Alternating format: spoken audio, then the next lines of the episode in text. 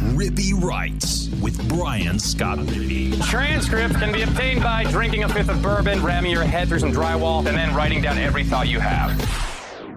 What is up on a Tuesday? I am Brian Scott Rippee. Thanks for tuning in to another edition of the Rippee Writes podcast. Today we have Delta Sports Group NFL agent, also my best friend Michael Portner here to discuss his uh, kind of continuing journey as an agent Orlando Brown co- contract negotiations, how he signed Laquan Treadwell, and what is next for a young sports agent continuing to establish a foothold in the NFL and all the things that come with it. Uh, had Portner on the podcast a couple of times so far. Um, and uh, I get asked about it a lot, so I figured we'd have him back on and kind of get see where he's at. About six, seven months removed from the initial round of contract negotiations with Orlando Brown and everything else he's been doing since. So I think you'll find it an interesting conversation. I certainly did. Good to chop it up with my old friend Michael. Before we get to that, though, I want to remind you the podcast is brought to you by Skybox Sports Picks. Who is Skybox Sports Picks? Well, glad you asked. They're the world's best gambling handicapping website, the inventors of the Skybox Matrix interval,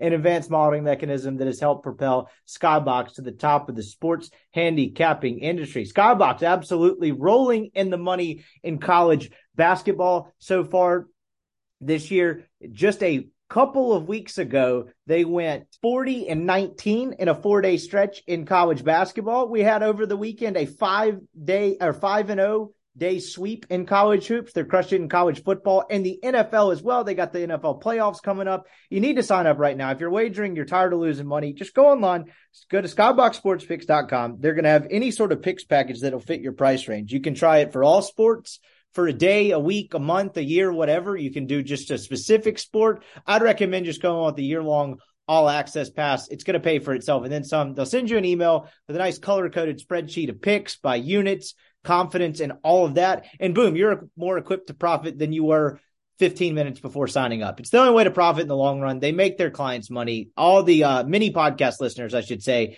have had rave reviews about Skybox. Check them out, skyboxsportspicks.com. When you buy a picks package, use the promo code RIPPEE, that's R-I-P-P-E-E, and that'll get you 20% off any purchase. Check them out, skyboxsportspicks.com. Podcast is also brought to you by LB's University Avenue there in Oxford. Go see Greg. It's absolutely a crown jewel of Oxford, the best butcher shop in the world. If you're Rippee Writes newsletter subscriber, that's rippeewrites.substack.com.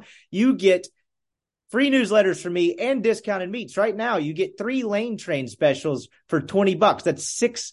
That's a six ounce bacon wrap filet, three of them for 20 bucks. It's about a $40 value that you're just getting for 20 bucks. That's one hell of a way to kickstart a grilling weekend. Go in there, show Greg proof of subscription. He'll get you set up and then go find your own favorite. So many great, delicious sausages, fresh seafood. I like the tri tip, all kinds of great stuff, filet burgers. Everything in there is awesome. Greg wants to make your grilling experience great. Check him out, LB's University Avenue there in Oxford.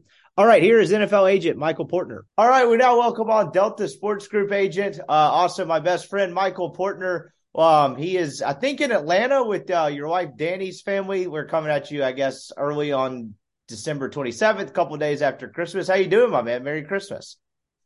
Merry Christmas to you. Getting uh, getting back in the swing of things best I can until these football games kick off this afternoon and this weekend. We've got a big slate of exciting games in front of us. So I'm just kind of using this week to lay low, try to recharge a little bit, and then right back at it starting starting the new year. How's everything with you, Rip?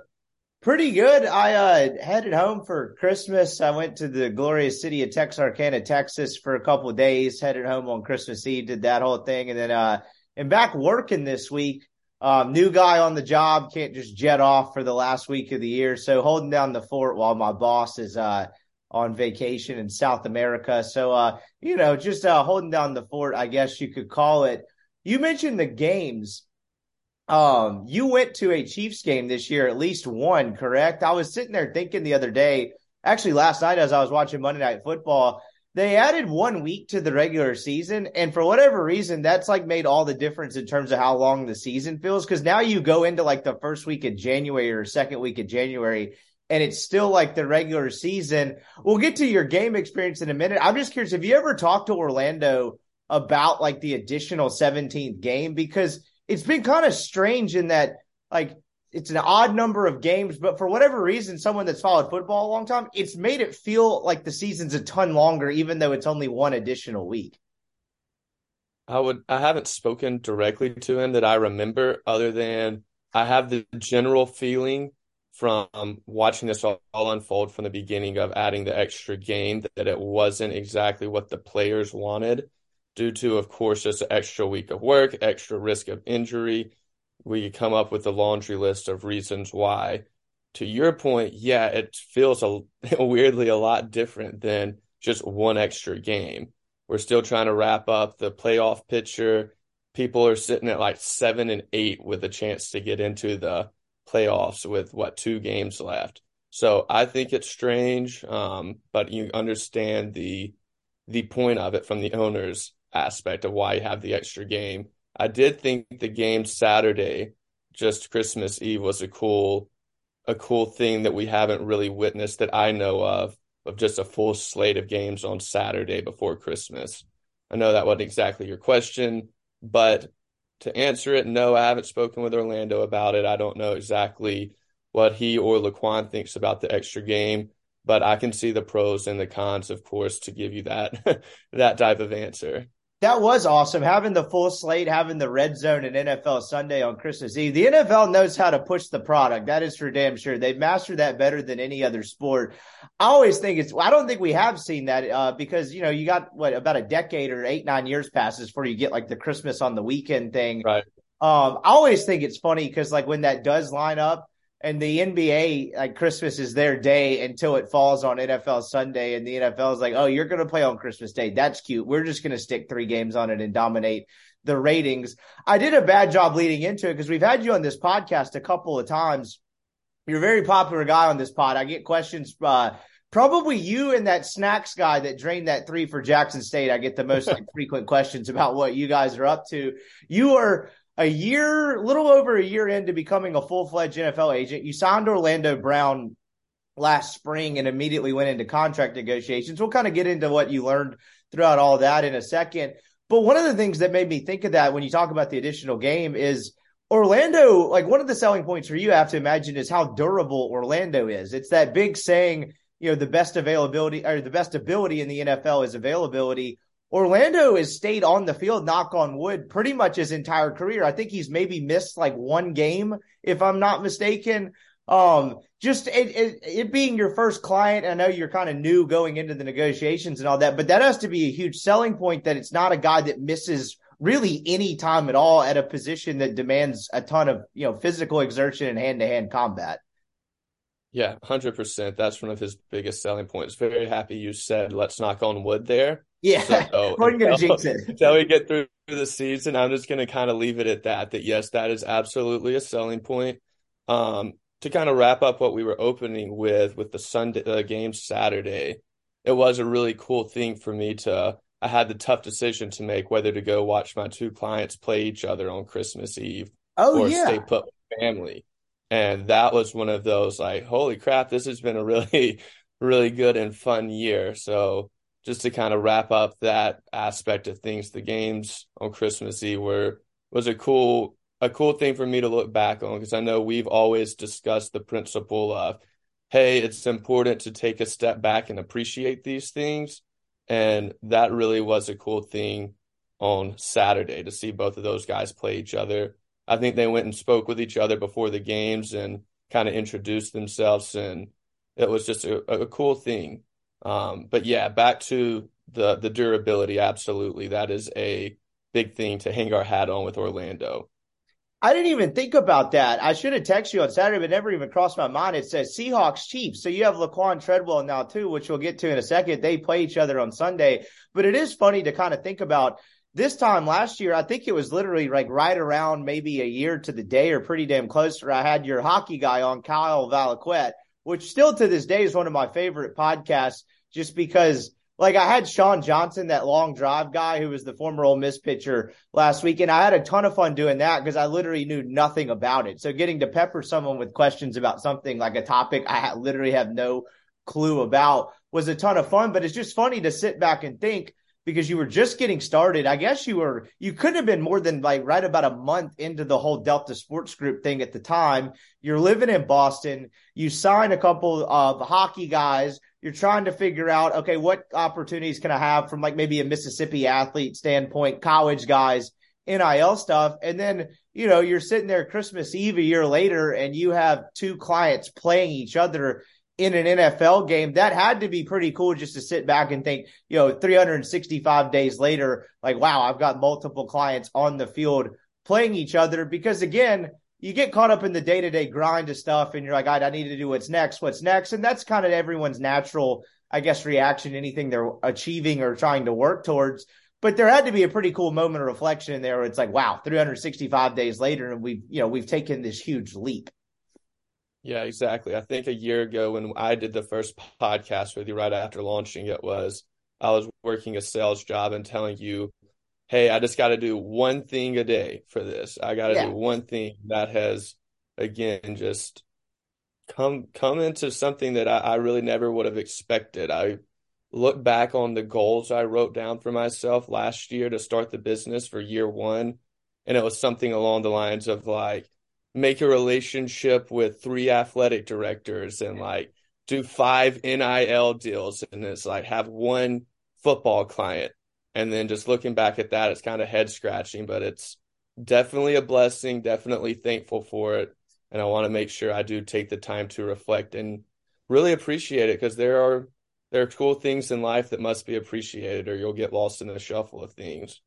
Yeah, I mean, I imagine if someone had told you this time last year, it's like you're going to have two NFL clients that are on active rosters, you'd have probably been like, get the hell out of here. I mean, as optimistic and as happy as I was for you that you were getting this thing started, I'm not sure I would have called that one. That would have even been too lofty for me. Let's get to client number one, which is Orlando.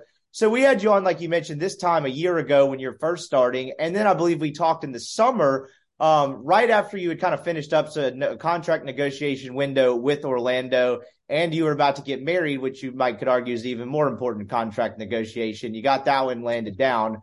We had just talked about the uh, the fact in the summer. So you go through negotiations with the Chiefs. You guys don't sign a deal. Orlando goes and plays on the franchise tag um, for this 2022 season.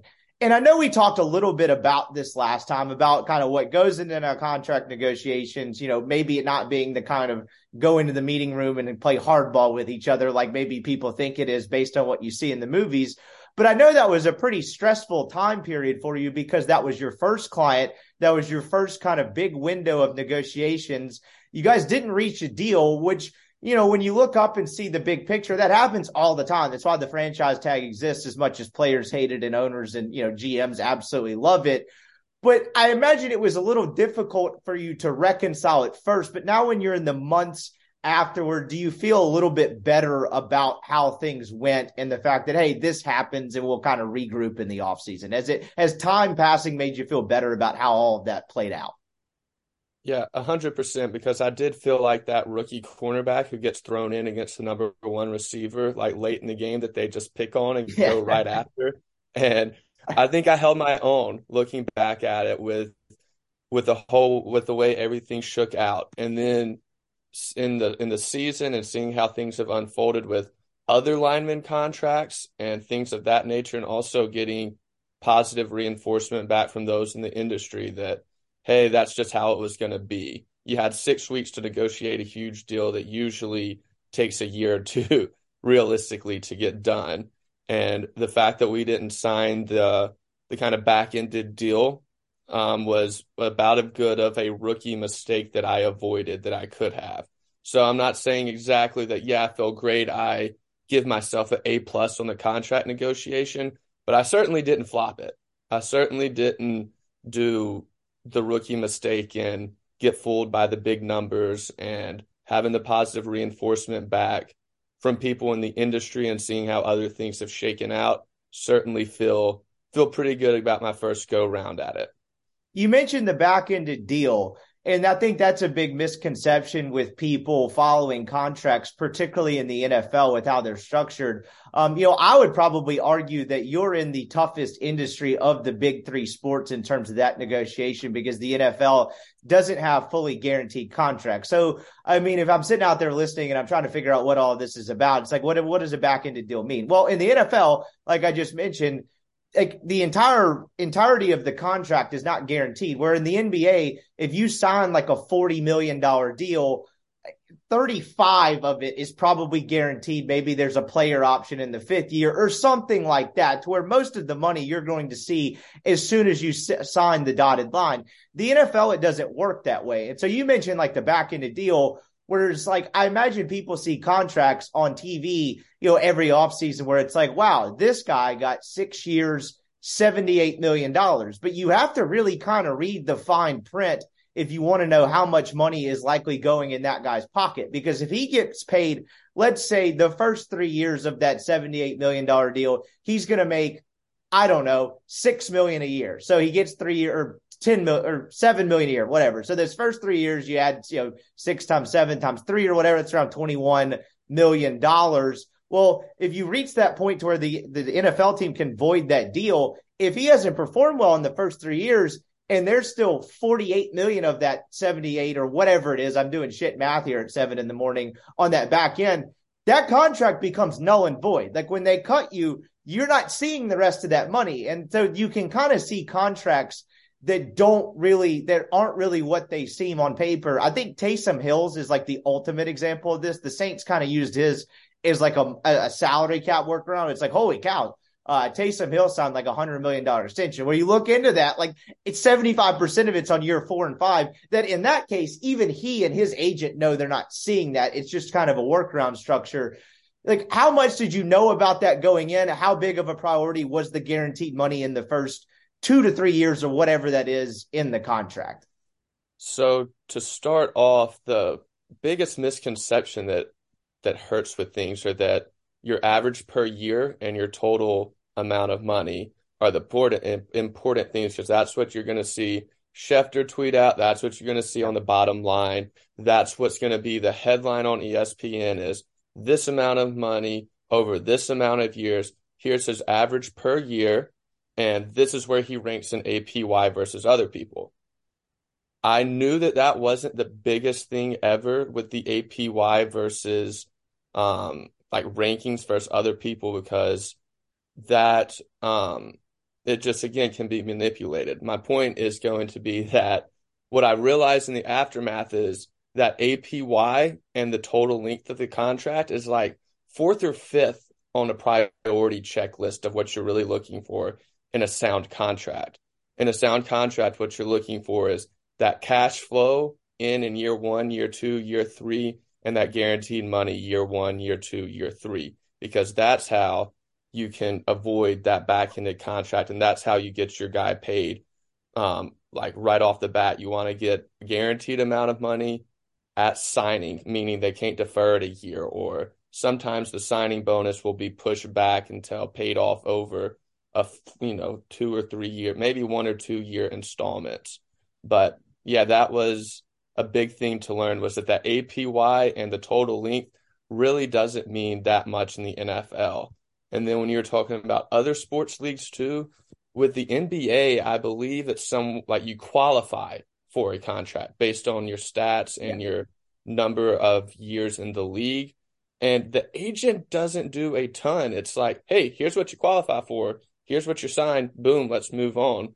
Here in the NFL, you can have somebody performing at the top of their game with X amount of all pros, blah, blah, blah, but have a bad agent and he's getting paid in a bad deal like somebody who is way less than what he really is. And that's all boils down to the agent being being competent enough to explain what's going on and having a client understand, oh, okay, so the, just because this would pop up and I would win the moment on ESPN, once somebody really dug into the numbers, we would look a little foolish. You're exactly right on that, particularly in the NBA, because it's like it seems like the agent whole, the whole argument in that sport is arguing which threshold the guy falls under. Is he a max guy or is he a mid-level guy? Because once they you can convince a team whether it's the max or the mid-level guy, there's not a ton of work to be done. It seems like the contractor pretty boilerplate, barring a couple exceptions and incentives and stuff like that. And one of the things I think that people don't understand that we talked about a little bit in the summer as and after you were going through it and this is i'm not saying this is specific to the case with you. Just in general with the with athletes and representation is having to convince your guy that what is a smart deal and what is a not smart deal because they're young they're in the athletic prime. I imagine they almost feel invincible. I sure as hell know I would in that state in that state if I was, you know, doing something at that high a level that other people just can't do. Where I would just get to the point, if it were me, I'd kind of get tired of it and just be like, bro, I want my game check. Like, let's just get this signed. I, I I don't care about four or five years down the road where it's your job to kind of like rein that in and say, hey, no, no, no, like we need to do something that's going to affect your long term future. I imagine you didn't have a ton of that with Orlando. He seems like a pretty sharp guy. But do you see just in the industry in general, agents having to battle that with their client? Like, hey, I know you're not thinking about three years down the road, but like we need to do this. It's smart because you're going to look up in two years that you're not thinking about right now and think, where is my money? Yeah, exactly. And that's one of the biggest tips of the cap you can give to Orlando is he listened, he understood, and you know, again, tip of the cap to him because he I know wanted to sign it, but I know that he looked into it after the explanation and everything of, hey, here's what this really is. And I mean, I know it took a it took a night of sleep to be like, okay, yeah, well, we're not going to sign it because it's absolutely hard. the The emotions are high. There's life changing money on the on the table, no matter what. But it's also one of those where it's look at these guys two to three years in and why they want to move or they're unhappy in their situation. And this is exactly why. And then you have somebody, one of the examples I kept using was Bakhtiari, which is just a better and better example now because I don't think he's played a snap in like maybe two or three years and he's still getting all this guaranteed money rolling in without playing football. And if you don't have that locked up guaranteed, he's cut, he's out of the league, he's not getting maybe not out of the league, but he's not getting paid. Yeah, exactly. And the you're right. And that's David Bakhtiari. That's the tackle for the uh the Green Bay Packers, Aaron Rodgers tackle. Um, which I mean, in terms of high profile uh, guys, it's kind of you um, with protecting Patrick Mahomes, I'd put Aaron Rodgers there on number two in terms of like the importance of that left tackle positions. It's important in every, you know, every club in the NFL, but uh, those are two of the most high profile guys that you're protecting there. For the NFL, it's a little unique is the franchise tag. While I know it's not something that agents or players necessarily love, is that a good palate cleanser is the wrong term, but kind of appeasement. And you mentioned it, taking a night of sleep to elect to not sign the contract. But the fact that you're getting what the franchise tag, you get paid what, like the average of the top five at that position in the NFL. So you have this one, you know, kind of year lump sum of very high guaranteed money. Is that a I won't say consolation prize, but does that make it a little bit easier, particularly for your guy, where it's like, hey, you're getting paid a ton of money this one year without the long term security? That had to help a little bit. Oh, big time, big time. It was one of those. The worst thing we could do is sign a bad deal because we do have that fallback of one year fully guaranteed money. At this past year, it was sixteen point six million. I believe this upcoming year, depending on the salary cap, it'll be around twenty. So still again, like you're you spot on with your point. So yeah, exactly. Huge, huge safety net is a little bittersweet, of course, but still, it is. It's not the worst position to be ever to be in ever. Yeah, not in the slightest. I mean, Kirk Cousins was kind of the poster child for this. He uh, he was dealing with a bad organization in Washington, and he got tagged a couple of times, and then parlayed that, stayed healthy, played relatively well, and then parlayed that into a gigantic deal that he's still on with the Minnesota Vikings. The criticism side aspect of you going into your first contract negotiation. I remember thinking it's wild where like, you know, your name's on the bottom line of ESPN or whatever, where it's like Orlando Brown, you know, signs with first time agent. And then I know you talked to a guy for the Athletic who covers the Chiefs. He writes a story about Orlando going into the contract negotiations.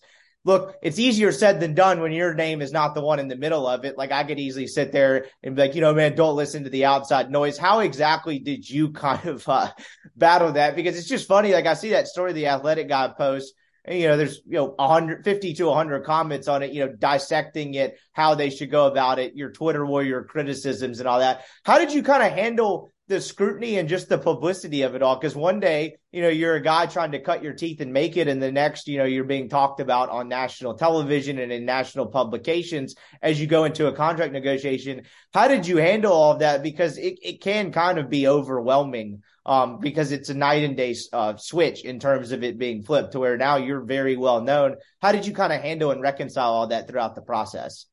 Well, a lot of it was a lot of the feedback was pretty negative with the Twitter comments, and I just had to learn the. It's a lot easier said than done. Like you can't pay attention to that stuff. You can't read into it.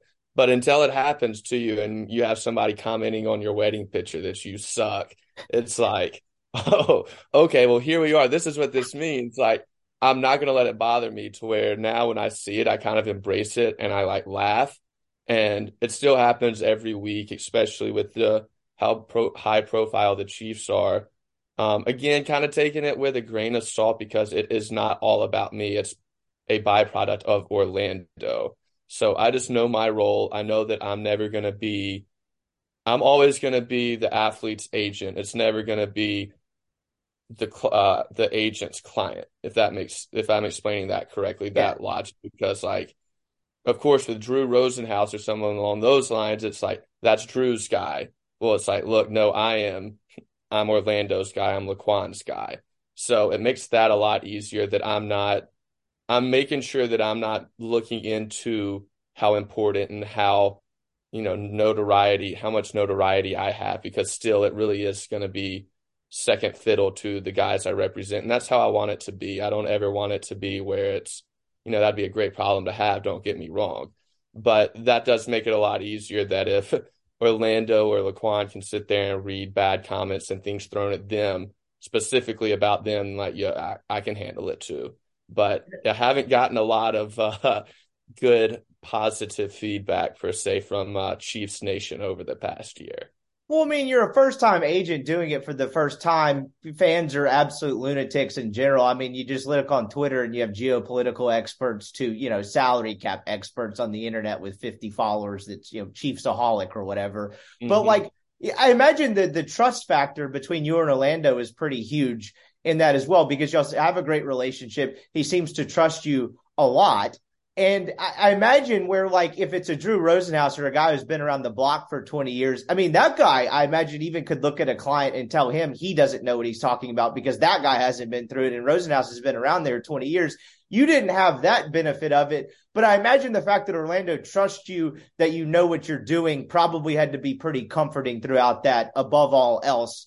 Um, because again, at the end of the day, that's who you're representing. Whereas I don't know if y'all didn't have like as great of a relationship and he's just trying you on a trial thing. It's like, what's this guy doing? Like, does he actually know what he's doing? Thing. I imagine the trust factor between you and Orlando had to be something pretty big that you leaned on throughout that. Yeah, for sure. And that trust has gotten even deeper the more we've worked together and the more time has progressed to where that is, that's the most important thing there is with, with this right now. So you're spot on the, the trust factor between not just Orlando, but any client you get is going to be what makes everything tick because agents are getting fired left and right. I mean, I have both of these guys because they fired a previous agent. So once you lose that relationship, that trust, I mean, there is it's almost it's almost standard practice. Yeah, cut them loose, find somebody else. So having that trust factor, especially as the first time, that was what the entire relationship was built on from day one before I even we even became officially um, client agent. So that, yeah, basically, I could talk for days about that, but you're spot on with it. And he's had a great year. He stayed on the field and he's performed really well. But I'm going into that one year contract for the player. I mean, it's the same thing with the agent. You're betting on yourself with that franchise tag a bit. Did you have a moment where you had to be like, okay, let's just relax and get into this thing? Because I know Orlando, I won't say like slow start to the year, but I know there was like a Sunday night game where he had a little bit of a tough game, two games in. And you, I imagine there was probably a little bit of an internal freak out from you. Like, oh my God, like, where's this going to go? And then you get six, seven games into the season. You're like, okay, with the lack of, you know, a preseason and no one really playing in the preseason and guys kind of playing themselves into shape, the NFL's kind of evolved now where like the first like three weeks of the season is almost, I won't say a glorified preseason, but teams are using it to kind of get a feel for themselves because they just have realized it's not worth it to get guys hurt and really just go at it for four preseason games. It seems like the preseason has been devalued in that aspect a ton. Did you have to have a moment where you're like, all right, let's just relax and see how this plays out? Because I imagine on one hand, you get two games into the season, Orlando has a tough game. You're like, oh my God, is everything falling apart here? Where you look up eight weeks later, it's like, actually, everything is going to be fine. Did you have to kind of teach yourself that? I will say that I never had a freak out. It was another one of those. Let's look back where I was a year ago today. Let's look where we are now. Let's look at everything ahead. Um, so there was never a freak out. I will put that out there that I never had some sort of oh my god moment.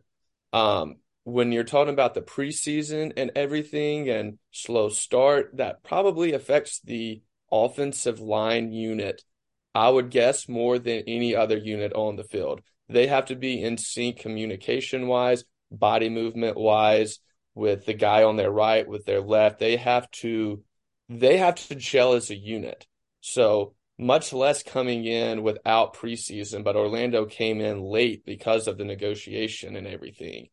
That yeah, we just knew it had to have some time to click and had to have some time to get going. And he's had another Pro Bowl year. So and the best thing he has even said from the beginning is it doesn't matter right now. You have to be clicking, you have to be hot in the right moments at the right time, which is now and going into the playoffs. So everything they did, I think Andy Reid kind of leads the charge with that, of that principle of we got to click, we got to be good at the right time. And now is the right time to be good and clicking. And I think they're starting to piece it together um, week by week one of the things that well you know watching you go throughout all of this and being invested in it from your perspective as your friend and wanting everything to do well is it's made me realize like man these guys on the field when you watch them on sunday or monday night football you know you have fans you know concerned with betting or fantasy or just rooting for their team or whatever but one of the things that's made me realize is like like every single snap and every single play there's so many people's whose lives are invested in this beyond this player that are just you know kind of going, you know, I live, I won't say living and dying by every snap, but are so invested in every snap. And it just has made me realize the amount of people that it affects on the field at each position and each guy. And it's just kind of crazy to think about it. And it's given me a little bit of a new lens to how to view not only NFL football, but just professional sports in general. One last thing on the Orlando part as we kind of wrap that up before we get into the Quan and some other stuff is so you're now going to go in eventually into another offseason of contract negotiations and hopefully get a long-term deal done and secure, you know, financial security in a long-term future for Orlando. And do you like what is that like in terms of when does that pick back up? Does any piece of that happen during the season or does that kind of get put you know, you always talk about when a guy signs a deal or a franchise tag or something short term, like we're putting this on the back burner to the offseason. Is that a hundred percent on the back burner and you just pick it back up in the offseason? Are there any sort of uh, back channel talks or anything at all that go on during the season regarding that? Or have you literally just, we will pick this back up in the offseason?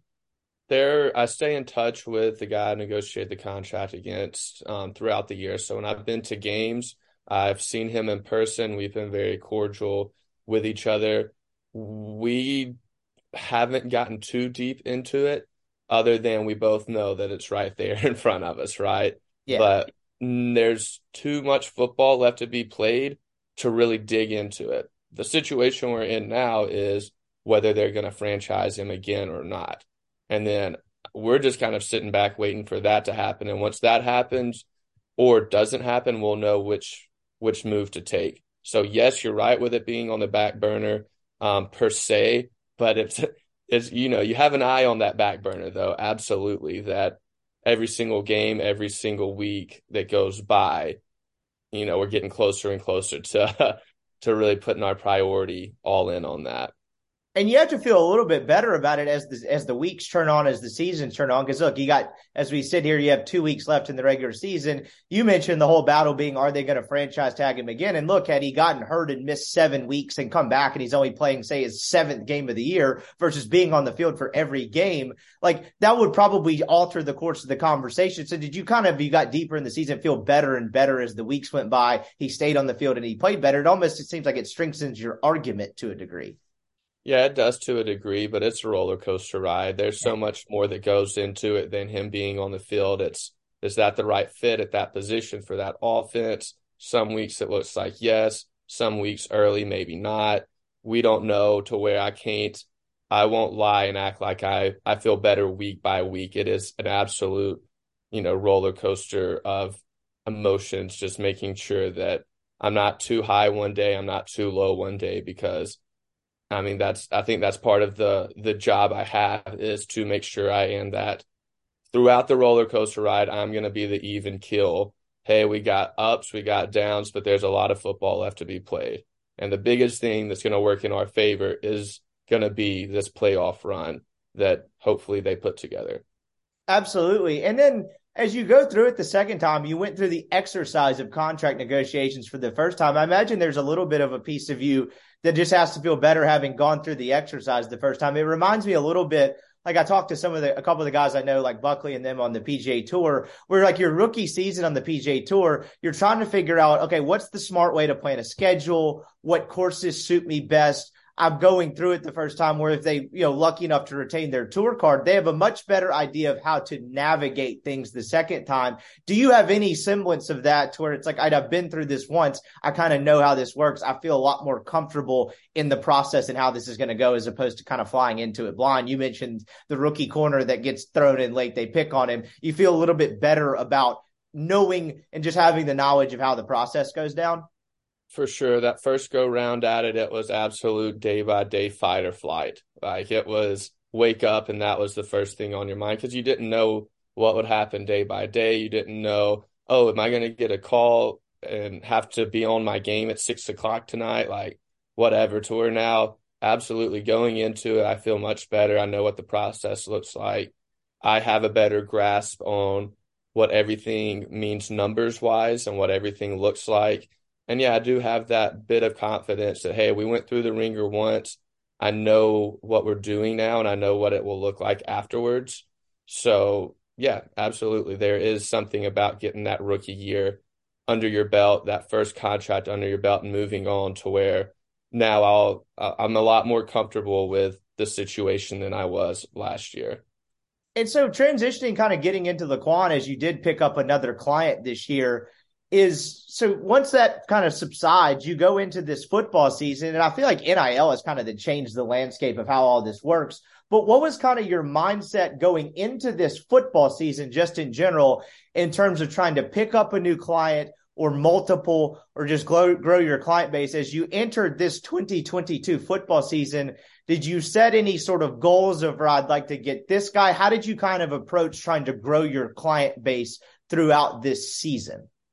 Yeah, so it was I my goal was I needed one guy this year to keep the momentum going. I needed to get one guy on the client roster to take through the NFL draft process. I still have not done that. So that's a huge thing. That was my main goal was of course I had these lofty goals of oh, let's get these three or four guys that might be first, second, third round guys. Like of course that's out there and I tried it. Um, doesn't look like that's going to happen, which is completely fine. You got to almost it feels good to have a little bit of failure under my belt now too. Yeah. It's like I gave it everything I had, it didn't work. This is very much a baseball like thing. Like, hey, you're great if you get one out of every three guys. Um, so wait, what was the what was the, I lost my train of thought. No, no, you answered it oh, the, perfectly. Where it's like, oh, you, it's funny. You're like, things are almost going too well. It's almost like the the yeah. guy that comes in and like heat checks for 10 straight games right, in his right. first 10 games of the NBA. It's like this actually, I don't know if this is sustainable because I'll end up in the Hall of Fame if that's the case. Like it feels good to be back, brought back down to earth. But I was just asking like your general approach, which you did answer the question right. there. But so you mentioned that and you uh, haven't uh, gotten that college guy yet or whatever. Hopefully that can happen and you go through the NFL draft. Was I won't call it a consolation prize, but I don't imagine you had like a guy like Laquon on your radar. Mm-hmm. That had to be a pretty nice boost, even as you're trying to pick up those college guys. I guess we'll just get right into it. You signed Laquon Treadwell. Take me through how that happened. I know the story generally. It happened pretty quick, but just kind of take the listeners through how you did that. But yeah, sorry, I probably should have had an extra cup of coffee. I lost my train of thought there, so forgive me on that. But yeah, the Laquon thing was a very unexpected blessing, a very unexpected thing pop into my lap per se. Definitely won't use the word consolation prize because that's absolutely yeah. not what it is. Um, I was in Oxford, staying in that room you're in right now. Yeah, where uh, for the Auburn weekend, I believe. Yeah, and I get a call from a kid that when I interned on the West Coast, uh, he was an intern that I was like nice to. I kind of gave him some advice of what I had learned, what would work well, what wouldn't work well, how to navigate the opportunity per se. And we have stayed friendly with each other for a while. And that was a year ago that I met him. So he calls me and is like, Hey, Laquon Treadwell is about to fire his agent. Do you have any interest in pursuing him? And I was like, yes, of course I do, but like, let me give me some time. Let's think about this. And I remember talking to you. I remember talking to family and other people that I trust and care about. And it's like, yeah, why the heck not would I would I not go for this? There's very specific rules to where I couldn't specifically go recruit him or try to pitch him until he fired his old agent. So once that happened, we had to give it a buffer of time. It's a five day buffer before you're allowed to go speak to them. And I think that's there to either salvage the relationship between client and agent or just wrap up the books. Either way, that five day period ended, and I'm on a flight leaving Boston at 5 a.m. He's on the practice squad in Arizona. So I fly straight from Boston to Phoenix, um, hop in an Uber, meet Laquon and his wife at a restaurant for about four hours. And what's funny about it is, is they when I met with them, it was all right. Let's talk business. We had some, of course, pleasant, you know, formalities that we talked with and everything, but we weren't sitting around ordering food and really cutting it up of having sure. a good time per se. It was straight into let's roll up the sleeves and talk business. Laquon's wife, I will absolutely give her a nod here. She's on it. She had hard questions for me. She had the stuff that you don't really ever want to ask or have to talk about of like, hey, this is your first year. You have one client. Why the hell should we go with you? Um, not exactly like that, but you know, that principle that you have to ask. Yeah. But we got right into it. And next thing I knew was I looked up and it was four hours later. I was like, hey, I've got to catch a flight back to Boston tonight. Um, like, where are we at? And it was, I'll, I'll verbally confirm right now. Let's give it some time before we sign paperwork just to kind of digest everything. But I got it to where Laquon really opened up during that um, that meeting, and I had the verbal confirmation going back to Boston that, hey, I feel comfortable doing this. This seems to be a really good fit. And then about yeah, I think three or four days later, whatever that Saturday, um, we got the paperwork fi- uh, signed, sealed, and delivered, and that was that was how that all unfolded what were you that's fascinating on a number of different levels. It's like did you when you had that meeting you had that four hour meal or whatever where you're getting down and talking business you mentioned like getting to the point where it's like hey i have to catch a flight back to boston. Where do i stand? When you walked into that restaurant or walked into that meeting did you did you think like you'd walk out of there with a verbal agreement? Or did you think maybe I'd kick the tires and we'll continue this conversation? Like I without knowing how that works or whatever like did you was that obviously that was the goal were you surprised it came together that quickly or is that just kind of standard operating procedure and how this works if you're actually going to get shit done so I felt really good about going into it. I had the paperwork printed out, ready to go. I went in with the mindset of this is about to happen um, I had nothing to lose. There was, I got everything I had out on the table there. There was no nervousness, no complacency from me. I knew my angle and why it would work well with him. I had the papers ready to go. I expect, I was hopeful that we would have it officially signed, sealed, delivered. But once I knew, I felt it out. I knew that trying to shove paperwork in front of their face and signing and leaving wasn't exactly the right move then I did just ask, okay, can I at least like where are we at? And then that's where I got the verbal confirmation where it was a big, okay, well that's about as good as I could be right now because again, if I would have shoved paperwork in front of their face there and pressured them, I really feel like it would have broken that trust and it would have really had an unfolding effect on things instead of just being, okay, here's where we are. This isn't exactly what I hoped for, but it's still a pretty damn good spot to be in, all things considered. And along that note, is you mentioned he, fi- he fires his old representation, and I know there's like a. Li- I'm not trying to get into like what what like the old person was versus what you had to offer, but you know your selling point it was kind of the same thing with Orlando. Is look like I can give you a lot of more attention than maybe a bigger you know, a bigger, more established agent can with a ton of clients. He's a former first round pick who, even to his own admission, I mean, we had him on the podcast, like the career didn't exactly go maybe how he dreamed it up when he got drafted by Minnesota that night.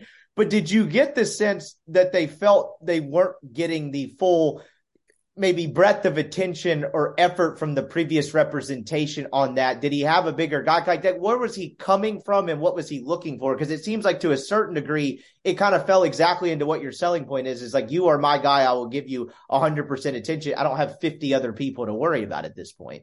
Yep. With him, it was he was bouncing around practice squad to practice squad. He had an opportunity to be in Jacksonville last year, and then the coach left. And now that's how he's actually in Seattle but there might have been some disagreements on the advice to stay in Jacksonville versus going with the coach. And then that all unfolded one way to where it did turn into him bouncing around practice squads and not getting that attention. And one of my things were, hey, I'll be sales job on this thing. I'll be up at 8 a.m. hitting the damn phones, talking to every front office person contact I have of, hey, we need to get Laquon on a, a tryout here. You're short on receivers here's a receiver. So that was angle number one was first and foremost, I will be able to get you, I'll give you my effort. Exactly. I'd make no promises on getting him on a team other than I'm not going to stop hitting the phones until the season's over. The second big thing that I hit that's really cool, especially about being on this uh, podcast with you, is the Mississippi market. Yeah. Laquon is a walking legend in Oxford, Mississippi. There's no two ways around that and that was not being taken advantage of. I mean, it is, I don't want to say it's going to be the easiest thing to do, but having Laquon Treadwell with off the field marketing opportunities in Oxford, Mississippi needs to needs to happen. He needs to have a presence with that program. He needs to have a presence with Mississippi businesses. He needs to have a presence in Mississippi. And that's right when I was going on that angle of how that could work well with my connections being a Mississippi guy uh, his wife Victoria was like, I've been telling him that for years. We go to Oxford and we go to a restaurant and they're basically rolling out the red carpet for us without us even asking. And it's like, yeah, let's tap into that. So the first part of that plan came into fruition of the execution of things that I got him on the podcast with you. And that was another thing he really liked was I showed him, I told him all these things I talked to Orlando about that are now unfolding off the field, all these business opportunities. And I was like, I'll be the guy who says all of this, but I'm actually going to follow up and do it for you. This is not just a, a blind sales pitch that I'm never going to follow through with. So I think those would be, that was kind of how the conversation really, the big points I would take away from that. Yeah, absolutely. And so you sign him three, four days later, and then all of a sudden he has a tryout in Seattle they sign him, and then now, you know, as of I guess that was last week, heading into the Kansas City game, it was announced that he was going to be promoted to the active roster for the final three games of the season. And you know, in Laquon's case, you know, last year I was looking it up last night in 2021, I think he had 33 receptions for the Jaguars. He got targeted like 50 something times, had 400 something yards. I mean, look, that's not like Pro Bowl stuff, but that is something to where it came as a surprise without knowing all the other context to the situation of like, why did that guy not make their active roster next year? To the kind of the point that you got to earlier, like that's not a guy to per se should just be bouncing around practice squads, lucky to have any sort of like uniform or locker space in the NFL and having a job. Take me through what happens next. Like, did you? I don't even know if I've ever asked you this. Did you orchestrate the tryout with Seattle, or had that already come about? Take me through how that happened and he gets signed with Seattle. A little bit. So, the cool thing about the Jacksonville uh, stint with um, Laquon last year was he developed this great relationship with the wide receivers coach. And I think he only played six games maybe last year, maybe more, but he had a great end of the year with this receivers coach who took a great liking to him. When I sign him, Laquon has four or five options of where to go, what to do. One of the biggest, the two things we really juggle between were going to Seattle, where this wide receivers coach that he likes and that they have this relationship is now. So we knew that this coach could get Laquon at least the tryout. I talked to him. He says, I want to get the tryout. I want him to stick around, but he's going to have to be on the practice squad for a few weeks. He's going to have to get acclimated with our team. He's going to have to be a good locker room guy, which I know he is. I I want, but basically he was like, I want him here. I want him here for the off season to where next year when we get to camp, he's more likely than not going to start the year on a 53 man roster. There was another opportunity with San Francisco where they brought in, they called four guys to come in for a practice squad spot.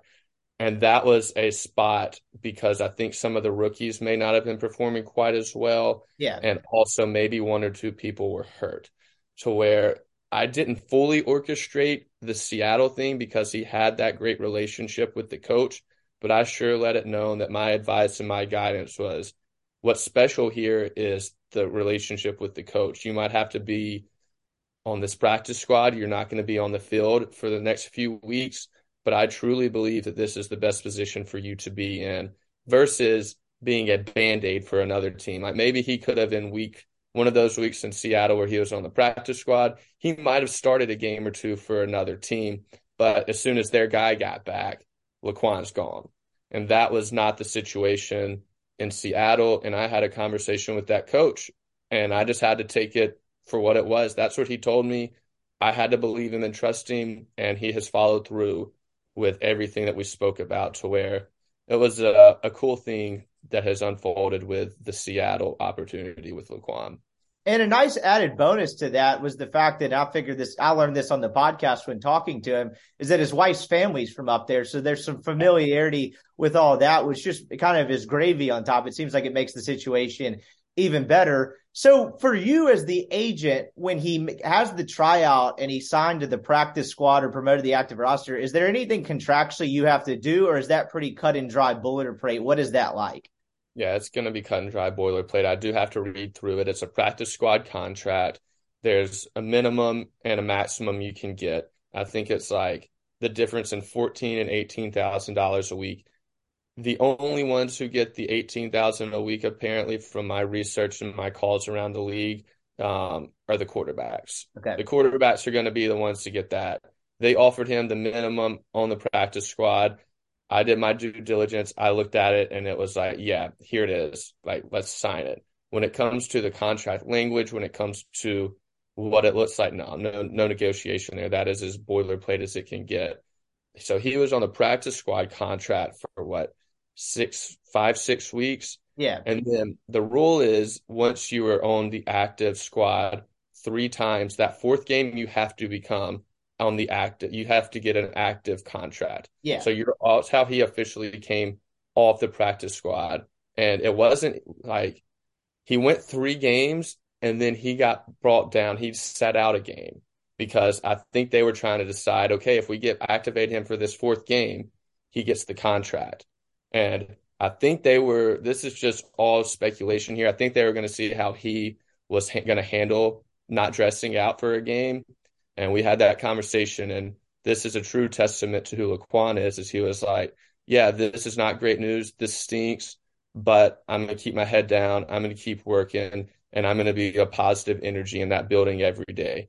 To where he was not dressed, and then again this next game he was dressed, and I got a phone call. I was cooking dinner in Boston. I got a phone call from the guy in Seattle. And it was one of those, okay, this is about to be either really good news or really bad news, but I got to answer it. And I answered it, and this guy was just jovial and was like, Merry Christmas, blah, blah, blah.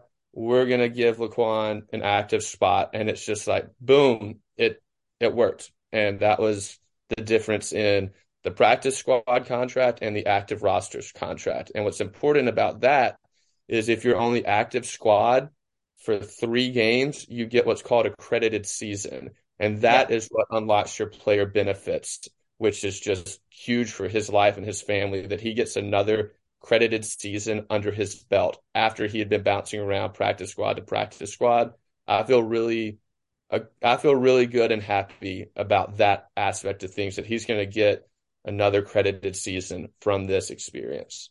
Yeah, that's massive because that brings in a whole number of factors from you know retirement pensions and stuff like that. It's time served. It's the same thing in any professional sport, which again, as you mentioned, is huge. I'm just curious. You mentioned you get a call from the guy in Seattle. Who is that? That's not the receivers coach, right? That's someone in the front office. Yeah, yeah. Okay, um, so you get that news. I imagine that's just like Christmas come early, and then you, you know, fast forwarding all the way up to this game on Christmas Eve. He gets targeted seven times and has four catches, I imagine you're pretty ecstatic and you see that and you're watching the game where it's like, this is kind of coming together. And for Laquon's sake, like everyone kind of knew the ability was there. That's a guy, it's just another example of people in the NFL where like, you know, your life can change in a week, particularly when you have the ability there. Just when you're watching that game, you see he gets targeted that often. I know they lose the game, but you had to be pretty happy with how that played out as you're watching it on the field. Hundred percent. And what this is kind of funny. I haven't even told anyone this story yet, so you're getting the scoop on it. But there we go. Um, I'm sitting there watching the football game with my brother-in-law um, on Saturday, and he's like, "Gosh, who's that other guy? He's huge." And I was like, "Yo, that's Laquon." he's like, "Oh, damn, he look like that's him." I'm like, "Yeah, dude, that's him." And he got a target and a catch there, and it was like, "Yeah, he's supposed to be out there. He is not just a practice squad bounce around kind of guy." because he looks the part, he plays the part, he could play. The more he plays, the better he's going to be, and I believe that. Um, so yeah, and so he gets those targets. He's going to have two more games. From when he goes through those two more games, you go to the offseason. What is what what is your job for him next? I know you mentioned you get the credited season. You had the whole thing with the receivers coach. Like, I want to bring him in as a shot to make a roster next year. What is kind of your job, your plan, whatever you want to call it for Laquon as he enters the offseason? What's so the name have, of the game? I want to have another conversation with the coach to see realistically, hey, do you think this is going to work out as planned or are you going to, you know, what, what are you thinking?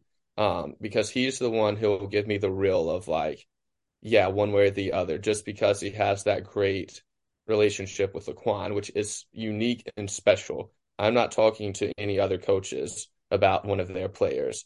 Right. So I feel like he truly cares about Laquon, where he told me I don't want to just bring him in for a three or four week thing because I truly care about him. So I'll talk to him.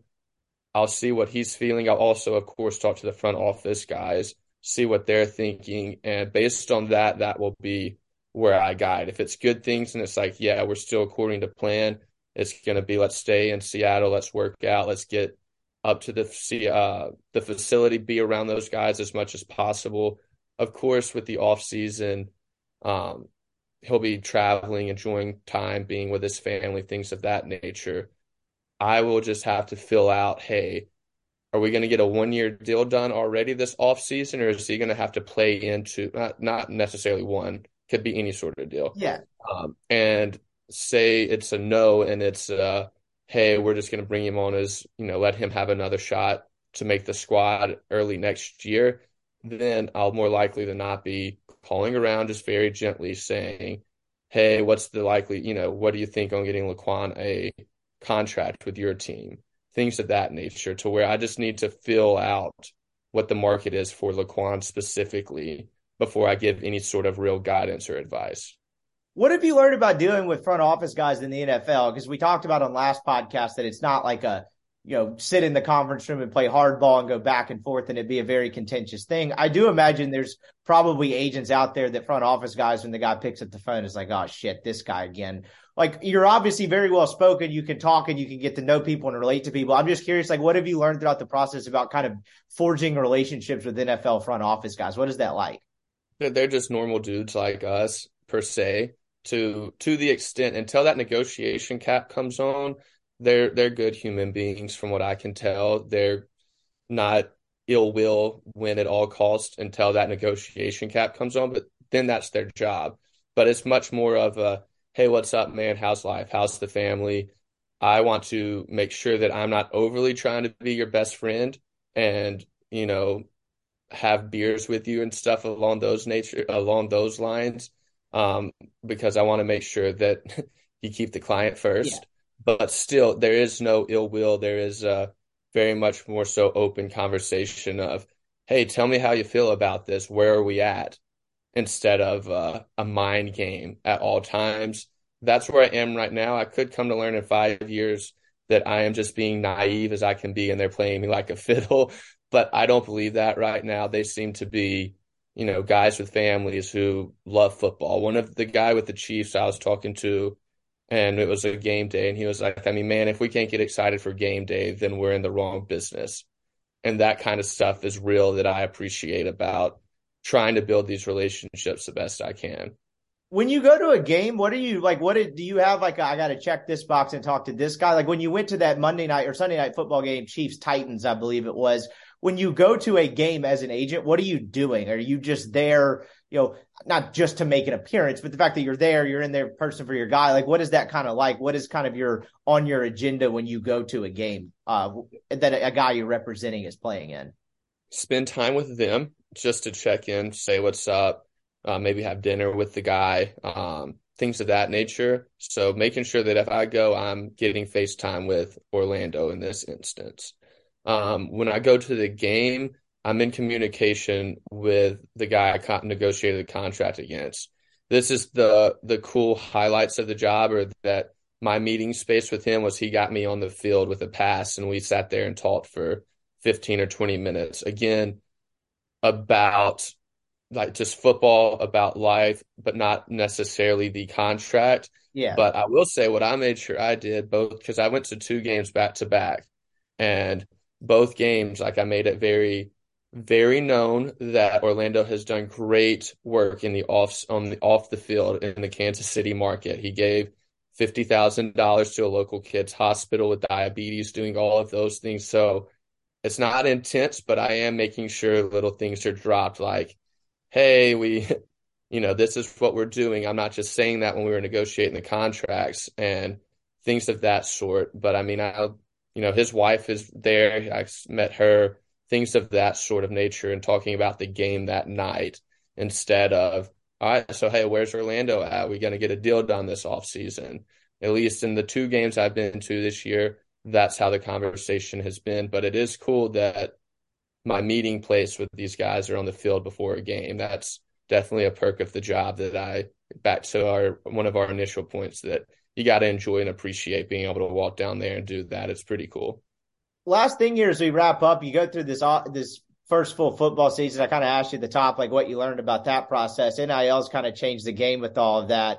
You know, you're in on a couple guys. You're trying to like you know balance that line of you know one following all the rules, but like NIL seems like it's turned into kind of the wild west of that. Just kind of what did you learn throughout this season of trying to grow your client base in general as it pertains to college kids? Like, do you feel like you learned anything about the uh, about the uh, approach and all of that. Like, what what was that kind of like for you going through that for the first time?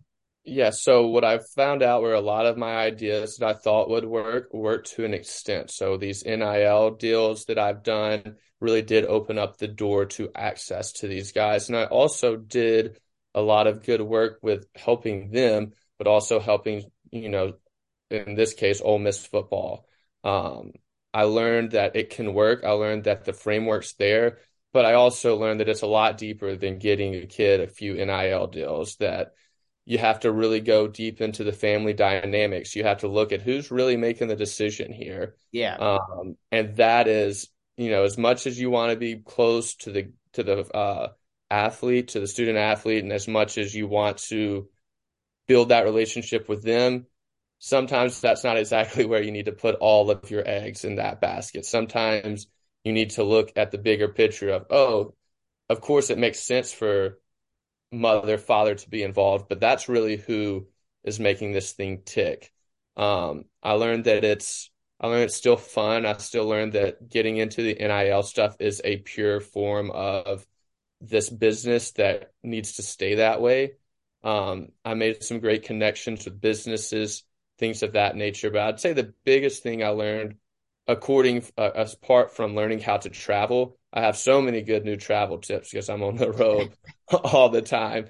Um, it's just that it's just I would say making sure you're focusing your attention on the right parties and things.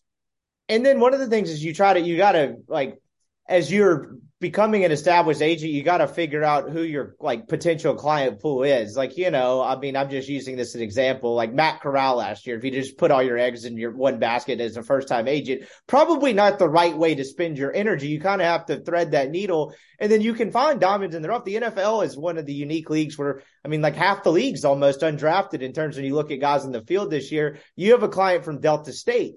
Um, you know, that's D2 football uh, they have a great program there. Like, kind of take me through. First of all, I guess we'll just start there. Who is that guy? How did you kind of come in contact with him and realize, oh, no, no, this guy actually has a shot here because that happens every year in the NFL. You get guys from lower levels of football that, you know, hit a growth spurt late or just became really productive, really strong. It's like he has a chance. Take me through that kind of give us an outline who that guy is, what he does, and when you kind of learned, oh, this guy actually has a shot at the next level. So I had my big recruiting list I know we've spoken about in the past. You hit up those guys, sometimes they don't answer. Um, I had all of my eggs in like a few different baskets. None of them panned out. And then it's like, okay, what do I do here? Let's reassess. I got a little lucky with this one. I was in Cleveland, my hometown, where Delta State is, and I'm talking to the athletic director about everything going on because we're close family friends. He's like, you need to check this kid out if you haven't yet. His name is Nick Millsap. He is a six eight uh, offensive lineman, around 330 pounds, who exactly what you said. He hit a growth spurt late. When I first talked to him on the phone, he was like, I was, you know, the first question is, hey, how real is this NFL thing? Do you actually want to do this, or is this just a you're a huge guy that's played football? Maybe I should go in the NFL and he was along the lines of I never thought the NFL was a real opportunity or a real possibility because I hit this growth spurt like three years ago. So what's great about him is the deeper I've gotten to know scouts, the more feedback, the more football stuff I know, yeah, uh, the more it made sense. He was a late bloomer. He holds his weight well, which means he's 330, but he looks and moves like he's 275. He has good hips. He's agile. He can get up into the next level. And also, you can't teach that size. Right. Uh, so that's huge. And then look at things about how he's uh he's getting his MBA right now. He's a smart kid. I got great feels from him that we uh, just decided like, yeah, we're gonna do this after a few conversations and talking through scouts and everything along those lines. Um, and he looks to be the the one guy I'm getting this year, unless something else shakes out, which could happen. But all of this is approaching very quickly, and our plan for him is to he'll go to this college gridiron showcase in Fort Worth. That I made a few calls around, got his tape in front of the director of that game, that showcase per se, and in I guess a week or so, he's going to be in Fort Worth running these drills, the OTA style format things, meaning they're going to be in pads and blocking each other in one on ones, but it won't be a full game. But he's going to start getting exposure from all of these scouts, and they already kind of knew who he was. He was a first team all D2 AP first team All American for the D2 level, first team all conference. So it's not like this is a, oh, hey, this is a real diamond in the rough no one's seen. It was again a oh people are kind of on his radar. It's my job now to get him on more people's radar and get him more exposure, which we fully expect to happen coming up in the next month or two leading up to the draft. And with a guy like that, you know, I imagine on the surface when you first get in contact with him and he decides he's going to go with you, like just at the 10,000 foot surface level, it's like, all right, this guy probably won't get drafted, but let's get him in a camp.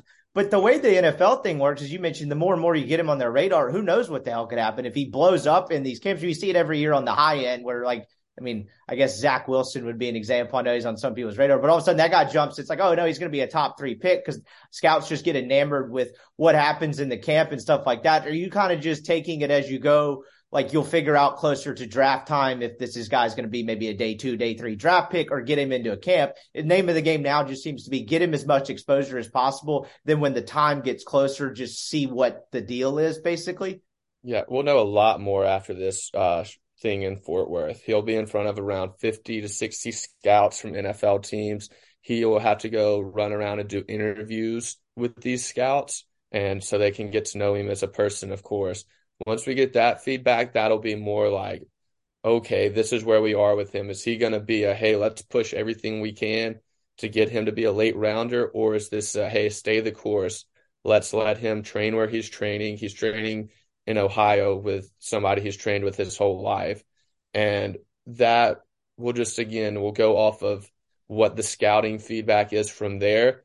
But uh, one of the biggest things that I can't believe I forgot to mention is the kid says he's going to run a four eight four nine at that size, which Ooh. is like, whoa, that is some, you know, if that's, you know, I believe him, of course. So when you hear that too at that size with everything pieced together, that is like, okay, let's just, let's get you in front of these people and let them see you. Because at this point, it's all just passing that job interview, which is the pro day, the NFL. I doubt he goes to the combine realistically, but the better you can do on these pro days and show these measurables, the more likely that you're going to get drafted, or at least when the draft is over.